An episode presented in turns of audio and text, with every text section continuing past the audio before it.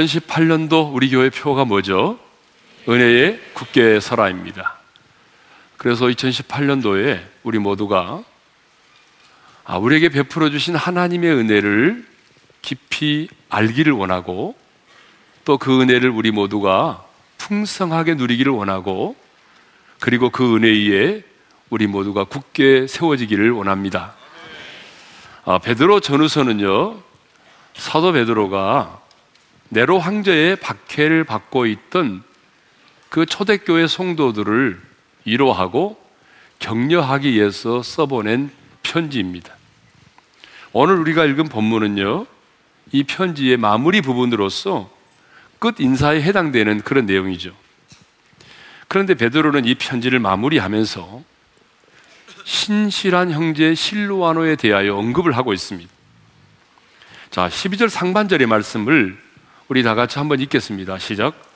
내가 신실한 형제로 아는 실루아노로 말미암아 너에게 간단히 써서 권하고 자, 베드로가 오늘 언급하고 있는 실루아노는요.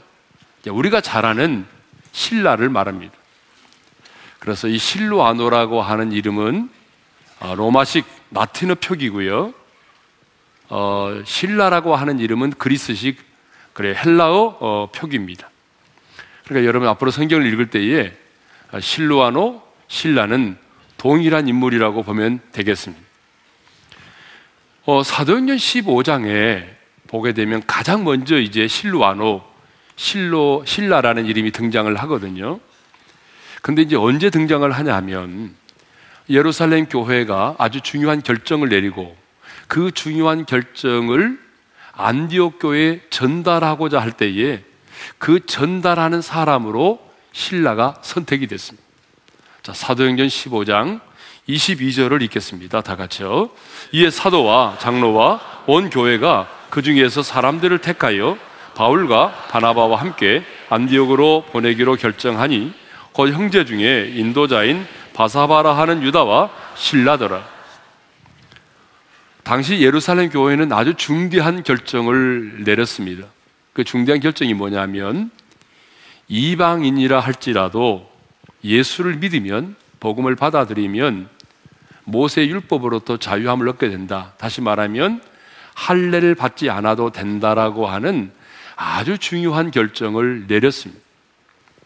그리고 이제 그 중요한 결정을 안디옥 교회에 전달을 해야 되는데 아무나 전달할 수 없잖아요. 그래서 그 예루살렘 교회 회중 가운데서 가장 신뢰받는 중, 사람 중에 한 사람인 신라를 선택하여 바나와와 바울과 함께 전달하도록 했죠.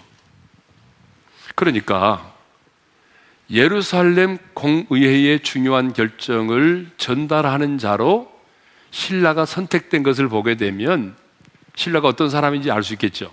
신라는 예루살렘 교회의 여러 성도들로부터 그리고 지도자로부터 신뢰를 받는 사람이었다는 것입니다. 그러니까 그는 예루살렘 교회 회중으로 있을 때도 신실한 사람이었어. 뿐만 아니라 성경을 보게 되면 이 신라는요, 바울의 신실한 동역자였습니다. 바울이 제1차 전도 여행을 마치고 돌아와서 이제 제2차 전도 여행을 떠나게 될 때에 1차 전도 여행 때 이탈했던 마가를 대신하여 신라를 데리고 떠납니다. 그러니까 신라는 바울의 제2차 전도 여행을 함께 떠났던 사람이죠.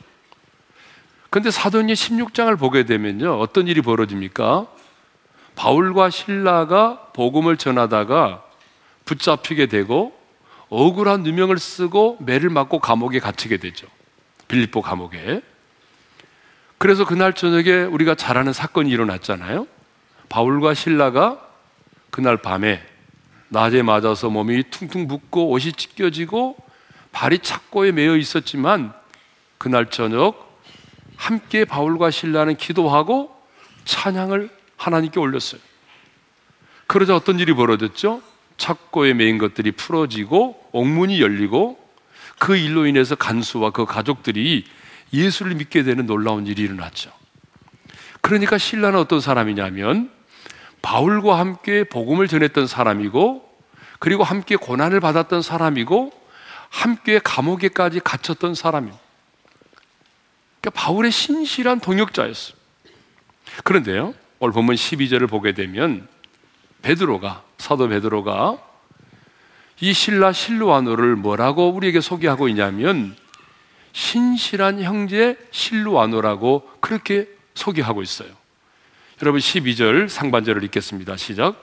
내가 신실한 형제로 아는 실루아노로 말미암아 너에게 간단히 써서 권하고 어, 베드로는 이 편지의 말미에서 신실한 형제로 아는 실루아노로 말미암아 너에게 이 편지를 썼다라고 말하고 있습니다. 그러니까 신라는 바울과 함께 동역했던 사람인데 이제는 누구와 함께 동역을 하고 있죠? 베드로와 함께 동역을 하고 있어요. 그러면 신라가 언제 바울과 헤어져서 베드로와 함께 동역을 하게 되었을까요? 성경은 구체적으로 언급하고 있지 않지만 학자들의 견해에 의하면 이제 바울이 예루살렘으로 올라가서 로마까지 가는 순교 여행을 떠나게 되잖아요. 그때에 이 신라는 베드로가 관심을 갖고 사역했던 지금의 터키 갑바도기아로 가서 베드로와 함께 사역을 하지 않았을까 그렇게 추측을 하고 있습니다. 근데 중요한 것이 뭐냐면 신라가 바울과 헤어졌지만 여전히 그가 변함없이 베드로와 함께 복음을 전하며 사역을 감당했다는 것입니다. 사실 베드로에게는 누가 필요하냐, 누가 필요했냐면요. 지성과 영성이 겸비된 사람이 필요했어요. 왜냐하면 베드로는 많이 배우지 못한 사람이었잖아요. 그래서 하나님은 당시의 로마의 시민권을 가지고 있었고 영성과 지성을 겸비했던 이 신라를 베드로에게 보내서 베드로와 함께 동역을 하게 했던 것입니다. 그래서 베드로는 이 편지를 쓰면서 말미에 이 신라 실루아노를 신실한 형제라고 그렇게 언급을 하고 있는 것입니다. 그렇다면 신실한 사람이란 어떤 사람일까요? 성경은 어떤 사람을 신실한 사람이라고 말하죠? 자, 여기 신실한으로 번역된 헬라어가 이제 피스투라고 하는 말인데요. 이 원형이 피스토스, 믿은이라는 말이에요. 그러니까 이 원문대로 해석하자면 이 신실한 사람은 예수 그리스도를 향한 절대적 믿음을 가진 자, 그리고 변치 않는 마음을 가진 자예요.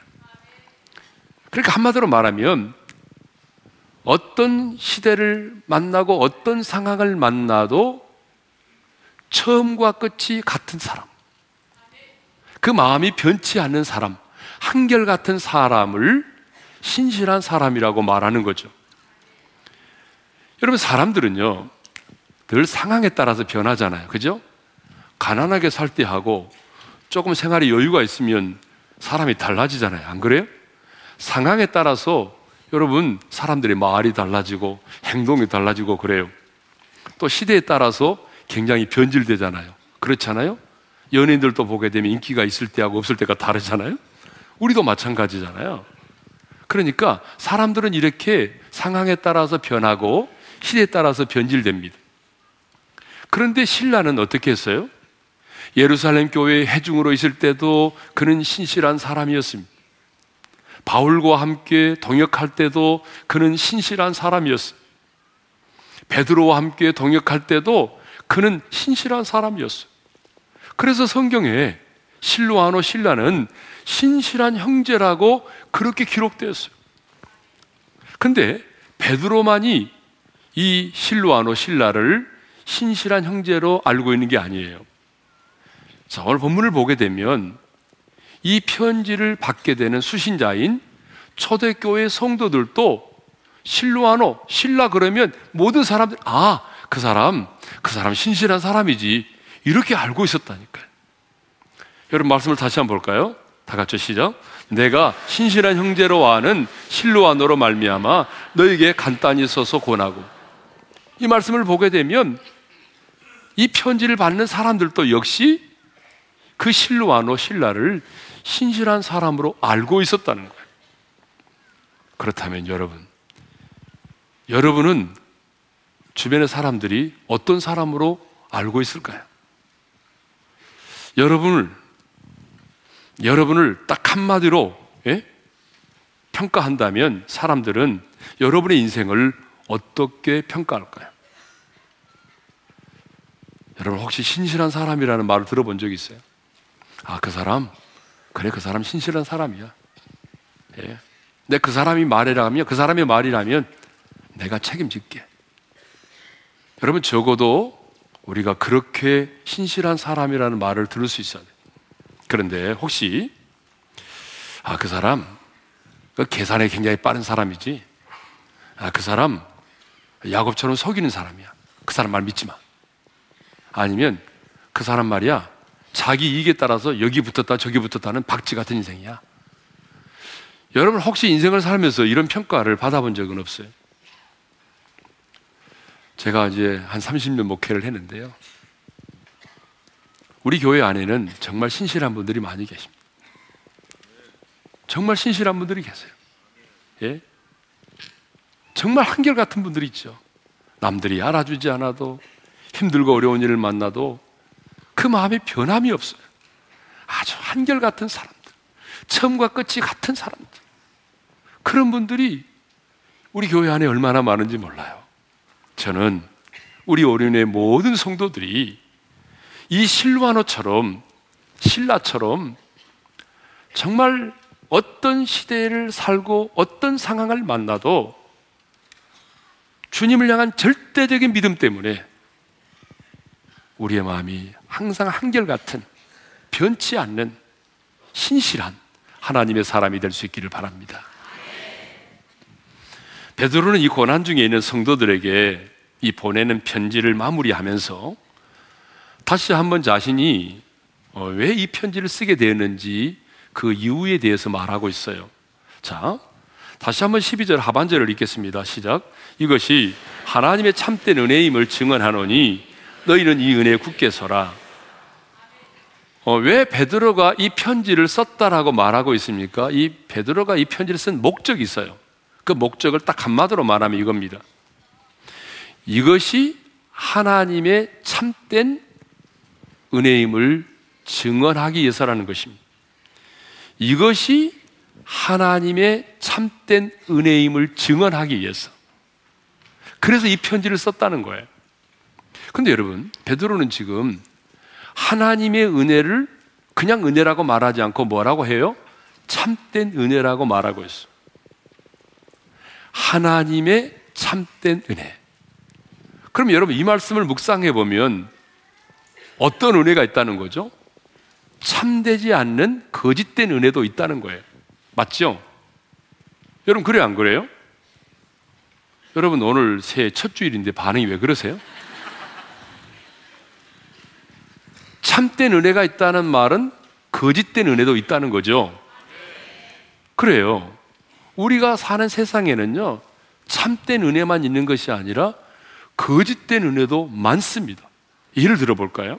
자, 우리 주변에서 늘 우리를 공격하고 있는 구원파, 또 신천지, 안상홍 하나님의 교회, 또 JMS, 기독교 복음 선교회, 이런 이단들은요, 모두 거짓된 은혜를 가지고 있어요. 거짓된 은혜. 안상홍 하나님의 교회, 이 교회는 삼일째 하나님을 부정해요. 그리고 안상홍을 재림 예수라고 말하고 있어요. 근데 죽었어요. 그런데 그가 죽자 이번에는 모든 신에는 암수가 있다는 거예요, 암수. 그래서 안상홍의 여인 장길자를 하나님의 신부라며 우상하여 섬기고 있습니다.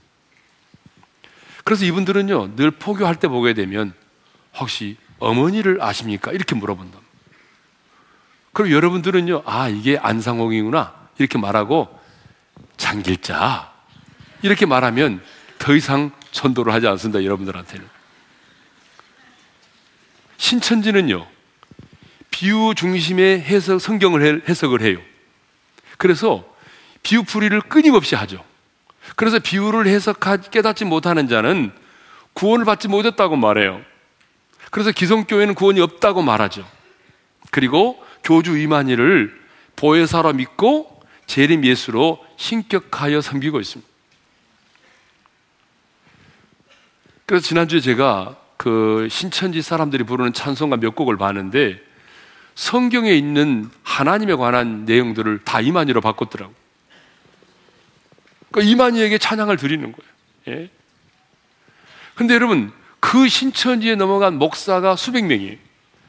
장로 권사는 말할 것도 없어요, 지금. 예? 1년에 2만 명씩 늘어나고 있어요, 2만 명씩. 음? 구원파는 깨달음을 통한 구원을 강조하고 구원받은 후에는 회개할 필요가 없다라고 말해요. 그러니까 여러분들이 회개를 계속 하잖아요. 양심의 가책을 느끼고 어떤 죄를 계속적으로 회개하는 것은 구원받지 못한 증거라는 거예요. 그러니까 여러분들이 어떤 죄를 짓고 난 다음에 그 죄에 대해 양심의 가책을 느끼고 있다면 그 사람은 아직 구원받지 못한 사람이에요. 그래서 이 사람들은 우리 전통교회의 예배 형식이라든가 주일을 성수하지 않는 것, 그 다음에 11조 드리지 않는 것, 새벽 기도, 이런 걸 죄라고 생각하지 않습니다. 예. 그러므로 이런 거짓된 은혜에 미혹되지 않으려면 여러분 두 가지를 조심해야 됩니다. 첫 번째가 뭐냐 그러면 교회 밖에서 이루어지는 어떤 설문에도 응하면 안 됩니다. 그러니까 이들이 쓰는 전략 중에 하나가 설문입니다. 그러니까 여러분 캠퍼스라든지 아니면 지하철역에서라든지 여러분에게 다가와서 뭔가를 설문하겠다고 말하면 절대로 그 설문에 응하면 안 된다는 거예요. 두 번째로, 교회 밖에서 이루어지는 어떤 성경 공부도 해서는 안 됩니다. 여러분, 이 두 가지만 조심하면요, 절대로 넘어가지 않아요. 그러니까 혹시 여러분들이 신앙생활 하는데, 여러분 주변에 누군가로부터 성경 공부를 한번 해보지 않겠느냐, 말씀을 공부를 해보지 않겠느냐라고 여러분들에게 권면했던 사람이 있으면 일단은 그 사람을 의심해야 됩니다. 그리고 그 사람의 이름을 교회에다 신고를 해야 돼요. 오늘 이후에 나가면서라도.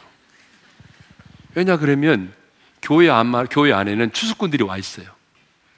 여러분 우리 교회도 추수꾼이 와 있다는 정보를 제가 갖고 있어요. 그러니까 예배를 드리지만 지금 여기 분명히 있을 거예요. 예. 그러니까 그 사람들은 가만히 있다가 여러분 때를 보고 있어요. 그래서 그 사람이 말씀의 은혜를 받지 못한다든지 뭔가 이 사람에게 약한 부분이 생기면 그때 접근을 하는 겁니다. 그러니까 여러분들이 거짓된 은혜에 속지 않으려면 설문에 응하지 말고 절대로 교회 밖에서 이루어지는 성경 공부는 가지 않아야 됩니다. 하지 말아야 돼요. 자, 이렇게 거짓된 은혜가 많아요. 근데 거짓된 은혜만 있는 것이 아니라 값싼 은혜가 또 있어요. 여러분 20세기 순교자로 불리는 본 해퍼 목사님은 회개 없는 용서, 고백이 없는 세례, 십자가 없는 은혜, 희생이 없는 제자도를 값싼 은혜라고 말했어요. 무슨 말이냐면 오늘 우리들 주변에 보게 되면 예수만 믿으면 만사형통, 운수대통, 예수 믿으면 다 복을 받는다고 고난이 없다라고 말하는 이런 기복주의와 이 번영 신학은 성경이 가르치는 하나님의 참된 은혜가 아닙니다. 값싼 은혜라고 말해요. 자, 베드로는 지금 하나님의 참된 은혜에 대해서 증언을 하고 있습니다. 그러면 베드로가 말하고 있는 이 하나님의 참된 은혜라고 하는 것은 무엇을 의미할까요?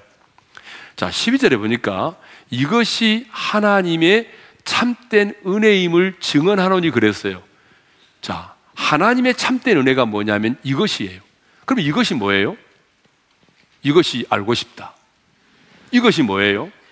베드로가 베드로가 이 편지에 처음부터 지금까지 기록한 모든 내용들을 말하는 거예요. 그러니까 베드로가 이 서신에서 서신에서 기록하고 있는 그 모든 내용들이 이것인데 그러면 하나님의 참된 은혜를 알기 위해서 우리는 베드로 전후서를 다 강해를 해야 돼요. 언제 하겠어요? 그런데 베드로전서 5장 10절에 보니까 지금 이것이 말하고 있는 하나님의 참된 은혜를 함축적으로 요약해 놓고 있어요. 그러니까 베드로전서 5장 10절을 읽게 되면 아, 이것이 참된 하나님의 은혜구나 하는 걸 알게 되거든요. 자, 우리 10절 어, 상반절을 읽겠습니다. 다 같이요. 모든 은혜의 하나님 곧 그리스도 안에서 너희를 부르사 하나님의 은혜를 말하기 전에 먼저 하나님에 대해서 뭐라고 말하고 있어요? 모든 은혜의 하나님이라고 말하고 있어요. 한번 따라서 합시다. 모든 은혜의 하나님. 왜 하나님을 그냥 은혜의 하나님이라고 해도 되는데 모든 이라는 표현을 썼을까요? 이것은 우리 하나님의 은혜는요. 시대적으로 말하면 과거에도 은혜를 베푸신 하나님이고 지금도 은혜를 베푸시고 장래에도 은혜를 베푸실 하나님이세요. 그렇죠. 여러분 과거에만 우리를 구원하시고 끝내는 거 아니잖아요. 지금도 하나님이 우리에게 은혜를 베푸시잖아요. 그리고 우리가 죽는 순간에도 은혜를 베푸시잖아요. 예수님이 재림하실 때도 은혜를 베푸시잖아요. 그리고 우리가 잘 나갈 때만이 아니라 인생에 힘들고 고난을 만나고 풍랑을 만날 때도 그때 또 시험을 당할 때도 하나님은 모든 순간에서 모든 상황 속에서 우리에게 은혜를 베푸시는 하나님이세요. 그래서 하나님을 모든 은혜의 하나님이라고 말씀하고 있어요. 그런데 모든 은혜의 하나님. 그럼 여러분, 은혜가 뭐예요? 은혜. 은혜라고 하는 것은 값없이 베풀어 주시는 하나님의 호의와 사랑을 말하거든요. 이것이 은혜예요. 그런데 하나님은 이제 모든 은혜의 하나님이 우리에게 은혜를 주시잖아요. 그래서 이제 하나님께서 우리에게 베풀어 주신 그 하나님의 참된 은혜가 이제 구체적으로 무엇인지를 살펴보겠습니다. 첫째로 하나님께서 우리에게 베풀어 주신 하나님의 참된 은혜 첫 번째는 부르심의 은혜라는 거예요. 자, 어떤 은혜라고요? 부르심의 은혜예요, 부르심의 은혜. 여러분 10절 상반절을 읽겠습니다. 시작.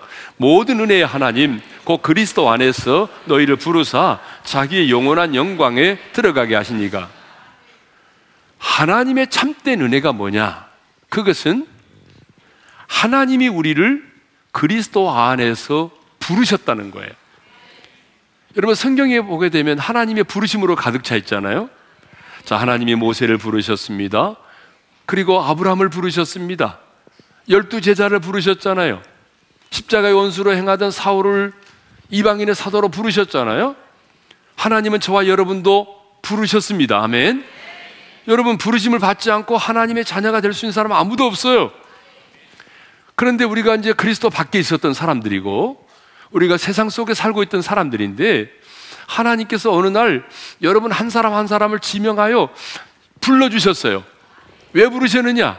그리스도의 것으로 삼으시려고 자기의 소유된 백성으로 삼으시려고 성도로 삼으시려고 우리를 부르셨다 그 말이에요. 자, 여러분 베드로전서 아, 로마서 1장 6절과 7절의 말씀을 읽겠습니다. 다 같이요. 너희도 그들 중에서 예수 그리스도의 것으로 부르심을 받은 자니라. 로마에서 하나님의 사랑하심을 받고 성도로 부르심을 받은 모든 자에게 그러니까 하나님이 부르심에는 목적이 있잖아요. 그 부르심의 목적이 뭐예요? 예수 그리스도의 것으로 소유된 백성을 삼기 위해서 성도로 우리를 불러주셨어요. 그래서 여러분, 교회라고 할 때는 건물이 아니잖아요. 이 말이 이제 헬라어에서 에클레시아라는 말인데, 에클레시아라고 하는 말이 뜻이 뭐예요? 자, 부르심을 입은 사람들의 모임이라는 거예요. 교회가 뭐냐 그러면 부르심을 입은 자들의 모임이 교회예요. 세상 속에 살던 우리들을 하나님이 이렇게 한 사람 한 사람을 부르셨어요. 그래서 이 모임을 갖게 했는데 이 모임이 바로 뭐예요? 교회라는 거예요, 교회. 예. 그런데요, 하나님이 우리를 부르셨는데 어떻게 부르셨냐는 거, 어떻게. 로마서 8장 28절을 보게 되면 하나님의 뜻대로 우리를 부르셨대요. 읽겠습니다. 다 같이 시작. 우리가 알거니와 하나님을 사랑하는 자, 그 그의 뜻대로 부르심을 입은 자들에게는 모든 것이 합력하여 선을 이루느니라. 하나님이 저와 여러분을 부르셨는데요. 부르실 때에 내가 똑똑하고 의롭게 살고 부르심을 받을 만한 어떤 자격이 있기 때문에 하나님이 나를 부르신 게 아니라는 거예요. 그냥 부르심은 내 뜻이 아니라 그냥 하나님이 일방적으로 나를 사랑하시고 일방적으로 내게 은혜를 주셔서 하나님의 뜻대로 나를 부르셨다는 거예요. 이 말은 무슨 말이죠? 우리의 부르심은 하나님의 은혜라는 거예요. 이것을 좀 더 분명히 하기 위해서 바울은 이제 어, 고린도서 1장 26절에서 부르심을 받은 자들의 면면을 이렇게 우리에게 소개해 주고 있습니다. 읽겠습니다. 다 같이요. 형제들아 너희를 부르심을 보라. 육체를 따라 지혜로운 자가 많지 아니하며 능한 자가 많지 아니하고 문벌 좋은 자가 많지 아니하도다. 부르심을 받는 제자들의 모습을 보세요. 구약 시대에 부르심을 받았던 선지자들의 면면을 보세요. 여러분, 왜 하나님은 이렇게 똑똑하고 훌륭한 사람들을 놔두고 이런 사람들을 부르셨을까요?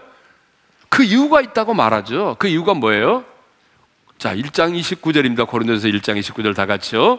이는 아무 육체도 하나님 앞에 자랑하지 못하게 하려 하심이라. 예. 아, 그래도 내가 이 정도 되니까 하나님 나를 불러주셨지, 뭐. 뭐 내가 이 정도 살았잖아. 내가 이렇게 살았잖아. 나는 법 없이도 살 수 있는 사람이니까 하나님 나를 불러주셨지. 여러분, 하나님께서 우리를 부르신 것은요, 여러분이 뭐 부르심을 받을 만한 어떤 조건이 있어서가 아니에요. 어떤 자격을 갖췄기 때문에 부르신 것이 아니라 전적으로 하나님의 은혜로 우리를 부르셨다는 겁니다. 그렇습니다. 우리가 하나님의 참된 은혜의 시작은 부르심의 은혜인데 여러분 다 우리가 부르심을 입었잖아요.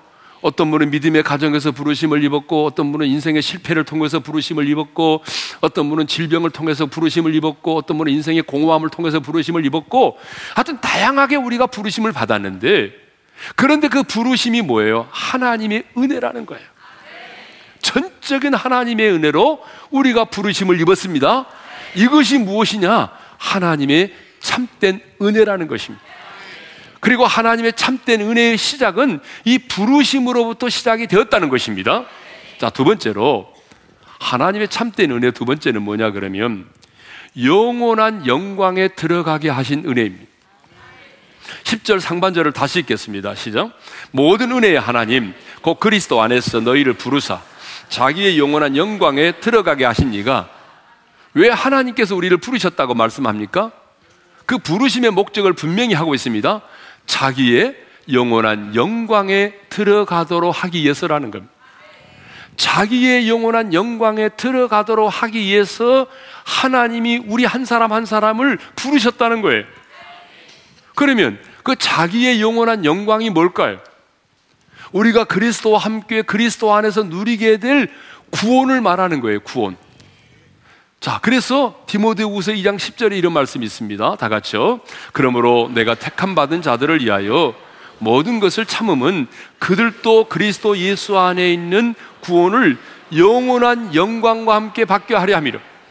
거기 보게 되면 그리스도 예수 안에 있는 구원을 뭐라고 표현하고 있습니까? 영원한 영광이라고 표현하고 있잖아요. 그렇습니다. 우리가 받은 구원은요, 영원한 영광입니다. 우리가 받은 구원이 뭐라고요? 영원한 영광입니다. 여러분, 이게 너무 중요해요. 우리가 받은 구원이 뭐라고요? 영원한 영광입니다. 여러분, 영원한 영광이 뭐냐면, 우리가 장차 그리스도 안에서 누리게 될 저 천국의 영광을 말하는 거예요. 여러분, 천국의 영광은 모든 죄성으로부터 벗어나는 거잖아요. 천국에 갔는데 죄질마음 있어요? 아니죠. 여러분, 죄와 죽음의 법에서 해방되어서 하나님의 생명을 가지고 영원히 사는 것이에요. 그것이 우리가 누리게 될 영원한 영광이에요. 근데 여러분, 이 세상의 영광, 이 땅의 영광이 뭐예요? 이 땅의 영광은 여러분, 영원하지 않아요. 그래서 성경은 뭐라고 말하냐면 이 땅에서 누리는 영광은 뭐라고 말하냐면 풀의 꽃과 같대요. 풀의 꽃과 같은 거예요. 베드로서 1장 24절 읽겠습니다. 시작. 모든 육체는 풀과 같고 그 모든 영광은 풀의 꽃과 같으니 풀은 마르고 꽃은 떨어지되 여러분 그렇게 아름다웠던 꽃들이 지금까지 피어 있는 거 없잖아요, 지금. 지금 이 겨울에 보니까 다 사라졌잖아요. 예? 여러분 풀도 다 말랐잖아요, 지금. 이 겨울에. 그러니까 우리가 받은 구원은 영원한 영광이에요. 이 세상에서 누리는 사람들의 영광은 잠깐이에요.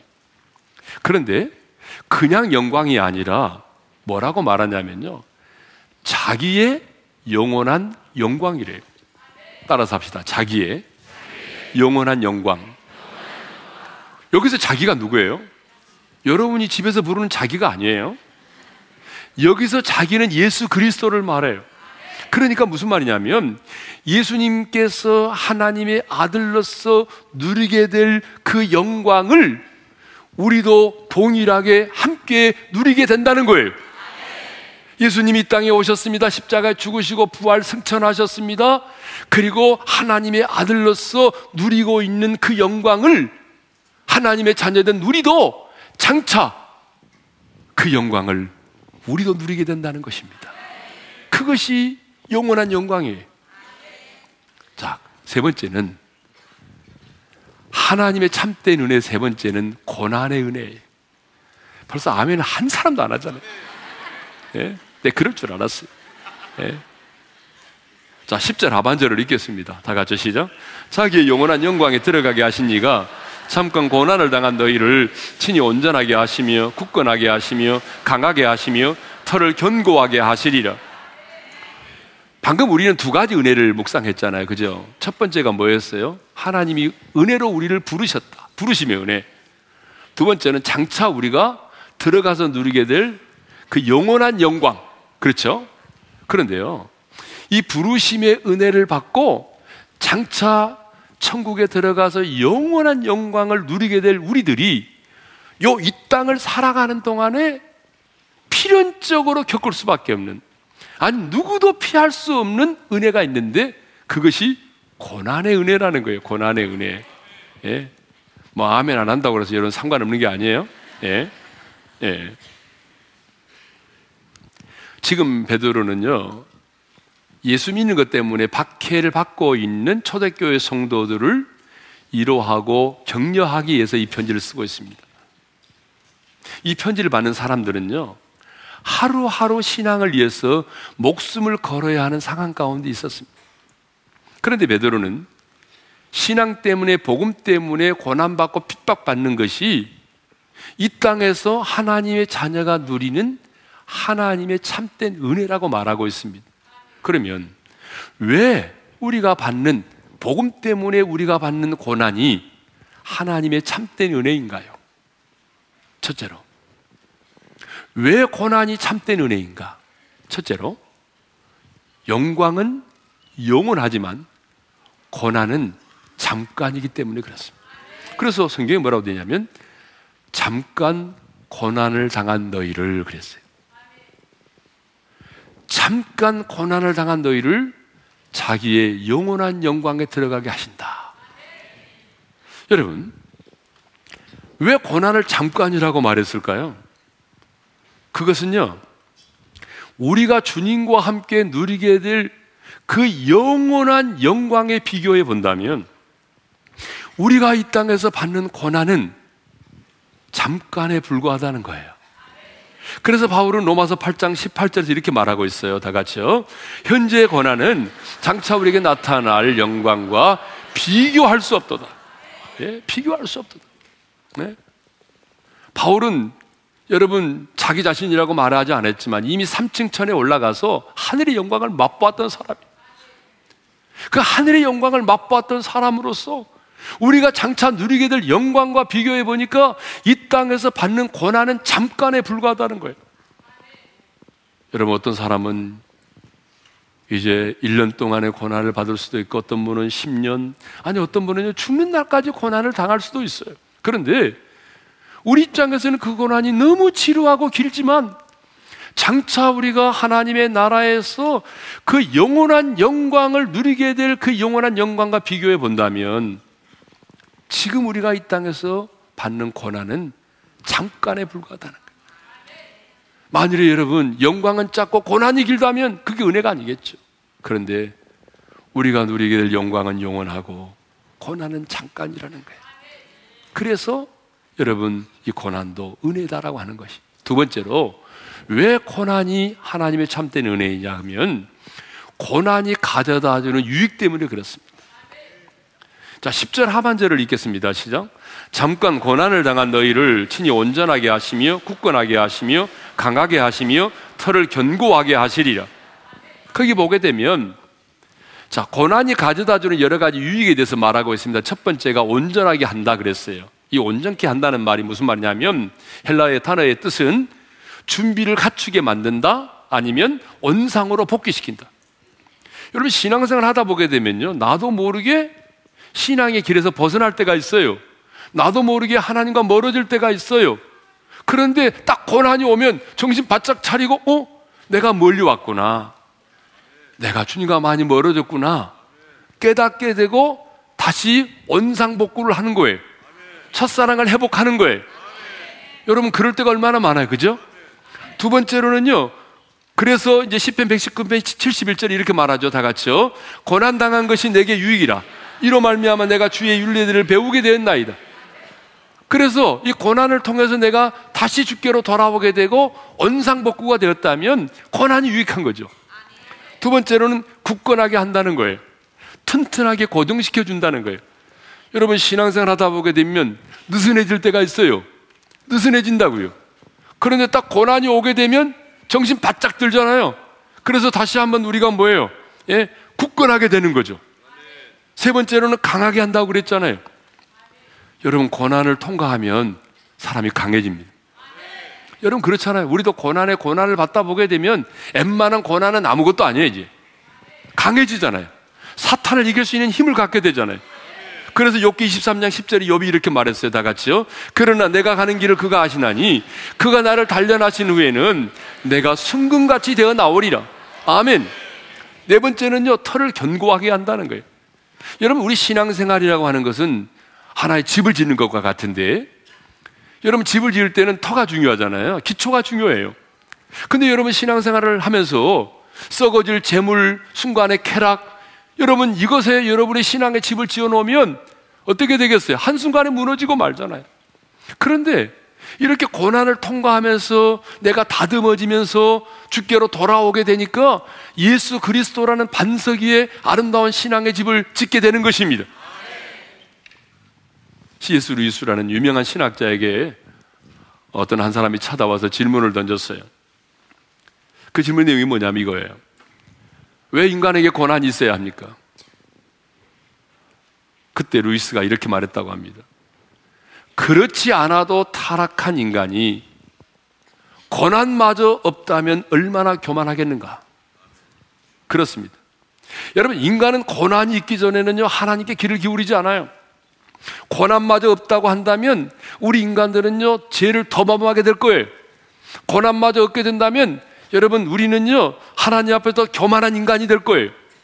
그나마 고난이 있기 때문에 하나님을 찾게 되는 것이고 고난이 있기 때문에 하나님을 생각하게 되는 것이고 고난이 있기 때문에 하나님 앞에 나오게 되는 거예요. 여러분 우리 중에도 마찬가지 아니요? 인생에 고난이 없었다면 여기 예수 믿을 사람 별로 없을 거예요 지금. 여러분 그 고난 때문에 주님을 만나고 주님께로 돌아오고 그렇잖아요. 그러니까 이 고난은 고난을 경험한 자만이 특별하게 누릴 수 있는 특별한 은혜가 있어요. 고난을 경험한 자만이 그 고난을 통과한 자만이 누릴 수 있는 은혜가 있다는 거죠. 고난은 힘들고 어렵습니다. 저도 고난 좋아하지 않아요. 아무도 없어요. 그런데 고난은 우리를 어떻게 한다고요? 우리를 온전하게 하고 굳건하게 하고 강하게 하고 털을 견고하게 만든다는 것입니다. 이런 고난의 유익이 있기 때문에 고난을 뭐라고 말하죠? 하나님의 참된 은혜라고 말하는 것입니다. 자, 이것이 하나님의 참된 은혜임을 증언한 베드로는 이제 너희는 이 은혜에 굳게 서라고 명령을 하고 있습니다. 이게 명령이거든요. 자, 12절 하반절을 읽겠습니다. 시작. 이것이 하나님의 참된 하나님의 은혜임을 증언하노니 너희는 이 은혜에 굳게 서라.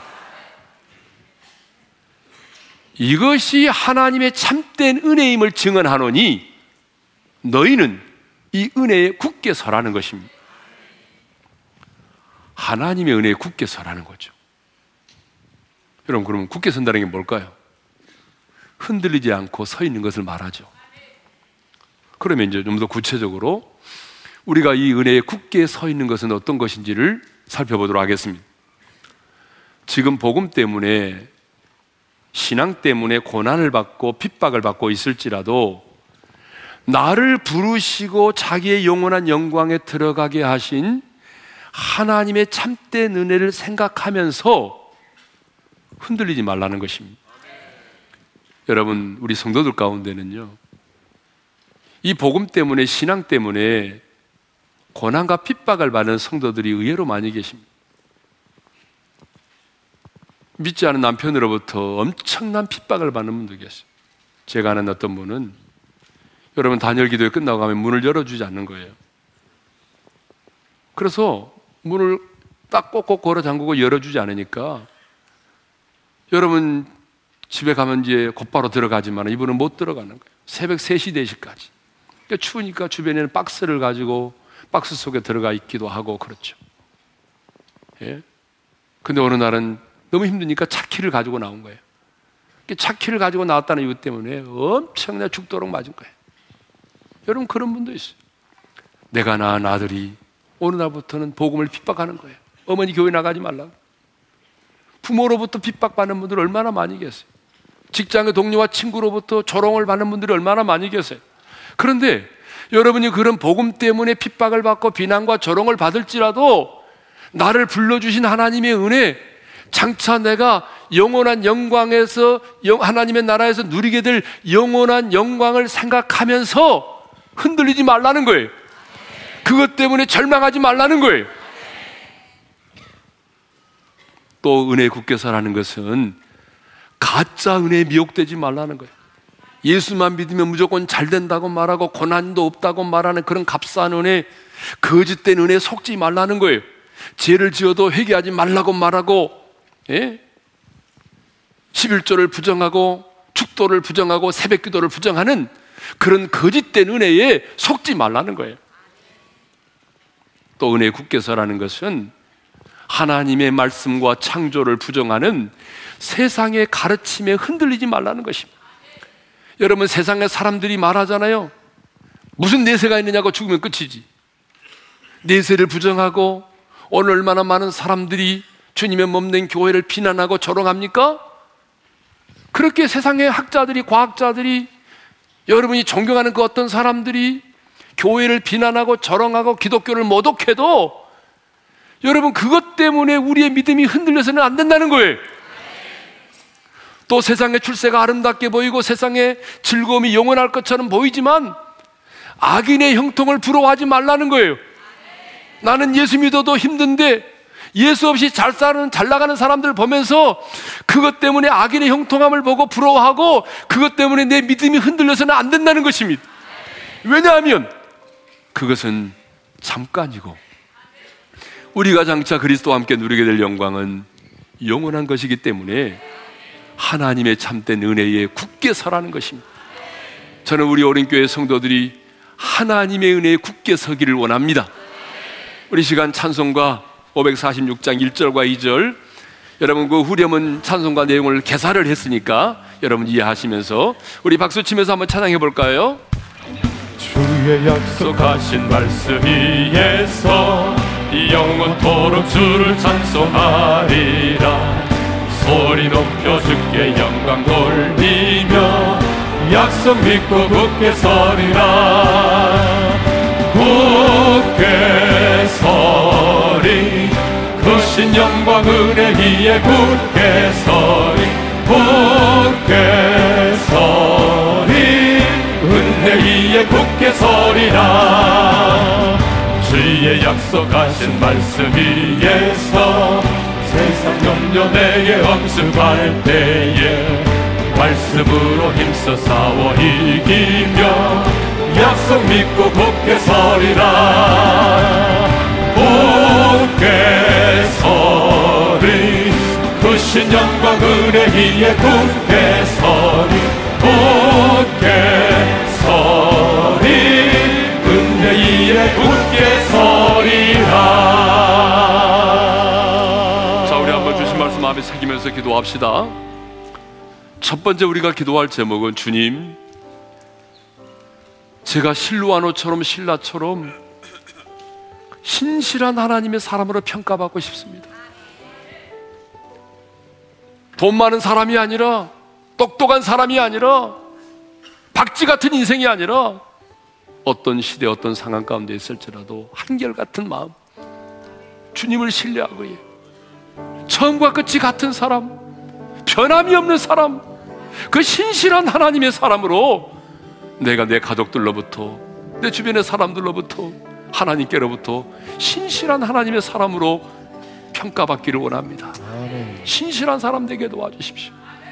이것이 하나님의 참된 은혜. 여러분, 우리는 하나님의 참된 은혜를 받은 사람들이 하나님이 우리를 세상 가운데서 불러주셨습니다. 그 부르심의 은혜를 생각해 보십시오. 하나님이 우리 같은 죄인을 불러주셨잖아요. 그리고 영원한 영광에 들어가게 하신다고 하잖아요. 영원한 영광을 누리게 될 사람이잖아요. 그런데 그 영원한 영광에 들어가기 전에 우리는 이 땅에서 고난의 은혜를 경험하는 거예요. 여러분, 고난은요, 잠깐이에요. 고난은 우리에게 가져다 준 유익이 큰 거예요. 그러므로 내가 고난 가운데 있을지라도 오늘 복음 때문에 핍박받고 조롱받을지라도 여러분 흔들리지 마십시오. 은혜에 굳게 서십시오. 거짓된 은혜에 미혹되지 마십시오.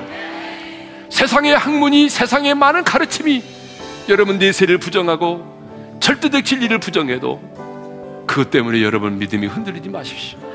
주님, 제가 하나님의 은혜에 굳게 서기를 원합니다. 신실한 사람으로 살겠습니다. 우리 다 같이 주여 한번 외치고 부르짖어 기도하며 나갈까요? 주여! 하나님 아버지 감사합니다. 오늘 2018년 새해를 맞이하는 우리들에게 귀한 말씀을 주셨사오니 감사합니다. 하나님 신실한 하나님의 사람이 되기를 원합니다. 실루아노처럼 내가 어떤 상황 가운데 있을지라도 어떤 시대에 산다 할지라도 하나님 주님을 신뢰함으로 내 마음이 변치 않게 도와주십시오. 처음과 끝이 똑같은 사람 한결같은 사람 하나님 신실한 하나님의 사람이 되기를 원합니다. 신실한 하나님의 사람으로 내 가족들로부터 인정받게 하시고 신실한 하나님의 사람으로 평가받기를 원합니다. 아버지 하나님, 이 은혜에 굳게 서라고 말씀하여 주셨사오니 내가 고난을 받을지라도 핍박을 받을지라도 내 믿음이 흔들리지 않도록 도와주십시오. 세상의 사람들이 하나님의 기독교를 모욕하고 우리를 비난하고 조롱하고 세상에 많은 학문들이 우리를 공격한다 할지라도 그것 때문에 우리의 믿음이 흔들리지 않도록 도와주시옵소서. 세상의 거짓된 은혜에 우리가 미혹되지 않도록 도와주십시오. 하나님의 은혜에 굳게 서서 흔들림이 없이 우리가 하나님의 영광을 바라보며 하나님과 동행하는 멋지고 아름다운 신앙 생활을 하게 하여 주옵소서. 이제는 우리 주 예수 그리스도의 은혜와 하나님 아버지의 영원한 그 사랑하심과 성령님의 감동 감화 교통하심이 내게 베풀어 주신 하나님의 참된 은혜를 알기에 그 은혜에 굳게 서서 살기를 원하는 사랑하는 모든 성도들 위해 이제로부터 영원토로 함께 하시기를 축원하옵나이다. 아멘.